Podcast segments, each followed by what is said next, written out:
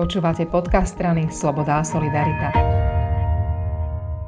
S europoslancom Eugonom Jurzicom sa budeme rozprávať o stáži u neho. Vrátim sa naspäť niekoľko týždňov, keď sme zaregistrovali, že takáto stáž vôbec bude a že ľudia sa môžu uchádzať o to, aby mohli stážovať v Bruseli.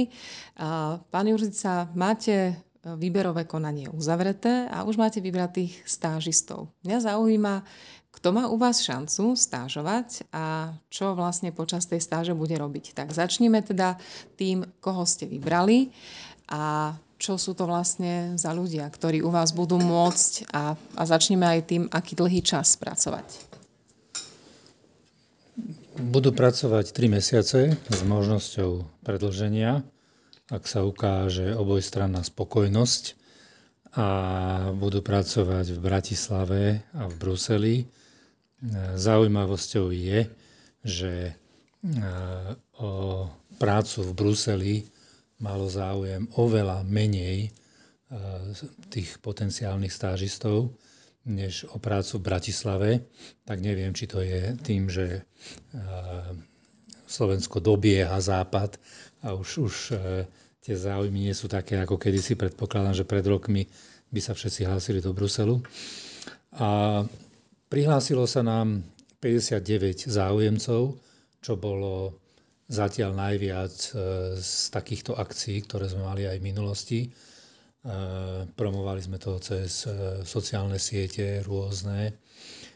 A, a, a my sme im následne napísali, že majú pripraviť podklady písomné, a v, v, mohli si vybrať zo šiestich tém, ktoré, e, o ktorých rokujeme v Európskom parlamente, napríklad COVID pasy alebo medzinárodný obchod, e, zelená ekonomika a podobne.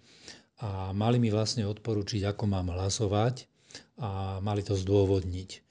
Čiže kľúčové bolo, e, či sa vedia v tej, poviem, džungli predpisov a textov, dlhých, často nezrozumiteľných textov, ktoré sú e, spojené s tými návrhmi, či sa v nich vedia vyznať a potom, e, či vedia vyargumentovať ten svoj postoj.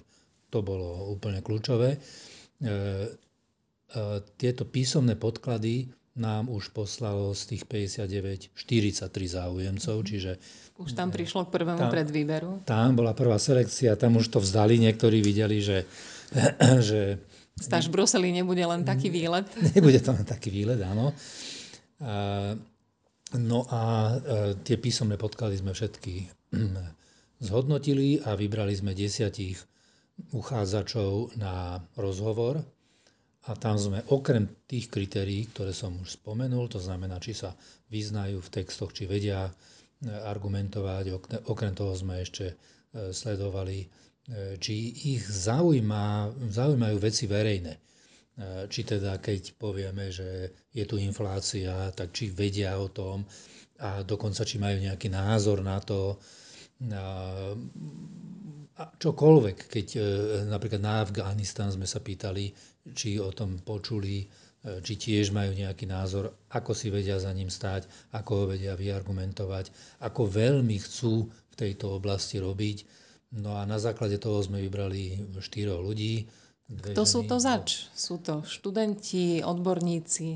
E, my, sme si vedeli predstaviť aj starších ľudí, ale toto, to, to, e, vyšli z toho mladí ľudia, sú to študenti ešte, E, väčšinou ekonómie alebo medzinárodných vzťahov. No, majú záujem aj o Európsku úniu, majú záujem o takúto prácu. Zdalo sa, že všetci štyria, e, takže prípada nám, že, že to budú vedieť dobre robiť. Samozrejme asi vo výbornej angličtine, to je úplne nevyhnutné, ale takú pikošku sa možno opýtam, že vy máte slabosť na grafy. Vedel to niekto z nich? Použil nejaký graf alebo nejaké tabulky pri tom osobnom rozhovore alebo pri tých podkladoch? V tých podkladoch to používali, áno. A, ale veľmi som ich netrápil, alebo sme ich netrápili e, s čítaním grafov, lebo mne už to tak prípada, že, že ten gráv je taký základ, že to musia vedieť, že, že kľúčové, čo sa mi zdá, že v tej robote je, e, zvlád, to najťažšie, zvlád, čo treba zvládnuť, je, e, že tie texty ktoré prichádzajú s návrhmi a mimochodom to nie je len vec Európskeho parlamentu, troška aj Národnej rady Slovenskej republiky, že tie texty sú zložité, v Európskom parlamente oveľa zložitejšie, menej zrozumiteľné a takmer vždy je ťažko v nich vykopať, o čo vlastne v tom e, návrhu ide. Že, e, ja neviem, keby sa zvýšili dane, tak tam je 30 strán textu ale človek to na prvý pohľad ani nezbadá. Je tam, že ideme pomôcť krajinám, e, chceme, aby bolo lepšie školstvo, zdravotníctvo. Plno takýchto slov tam je, no ale my potrebujeme, keď chceme dobre hlasovať, tak potrebujeme sa dostať k tej podstate, čo sa to vlastne ide urobiť. No a kto má talent na na takéto vyhľadávanie, ako sa volá, to je taká nejaká Pokémoni, alebo ako sa to...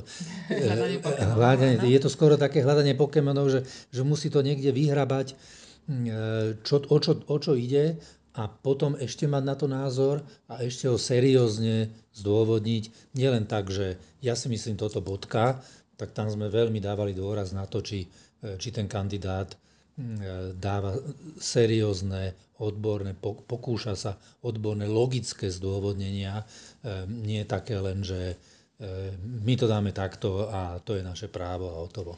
Čo budú vás títo stážisti tie tri mesiace robiť? Budú robiť e, presne toto. Môže sa stať, že, že bude aj nejaká nová krátkodobá vec, ale budú pracovať na podkladoch na hlasovanie, dostanú konkrétne návrhy a, a budú ich analyzovať. Ešte e, nad nimi by som povedal, bude niektorý z asistentov e, a pre ňo vlastne správia tie podklady. E, podľa toho, ako im to bude zadané, robíme to tak, že vždy, keď dostaneme program schôdze, tak si povieme, ktoré body sú citlivé a kto na nich bude robiť a čo má vlastne hľadať. Aké dáta, aké texty, aké štúdie, aby sme potom mali podklad. Takže na tomto budú pomáhať a potom ešte, to je ale taká nárazovka, lebo, lebo tie schôdze nie sú stále, ale sú povedzme raz za dva týždne, niekedy aj každý týždeň. A mimo toho ešte každý dostane na tie tri mesiace takú dlhodobejšiu úlohu. To, to ešte máme nejaké typy, e, ešte to nie je úplne určené a na, na tej úlohe bude pracovať celé tri mesiace. Takže nebude sa nudiť nikdy. Nakoniec ešte posledná otázka. Zadarmo to nebude a je tam aj perspektíva, že u vás ten človek možno aj ostane, takže tým je to zaujímavé. Zadarmo to nebude, je to teda tých 1300 eur v hrubom na Slovensku, v Bratislave a 1300 v čistom v Bruseli. A nie je vylúčené, áno, že, že tie stáže sa môžu opakovať, teda budú sa opakovať a keď sa osvedčia, môžu ostať e, aj dlhšie.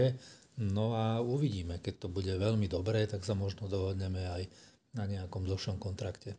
Tak držím palce, aby ste vyberali dobre. Pekný ďakujem deň. pekne, ďakujem.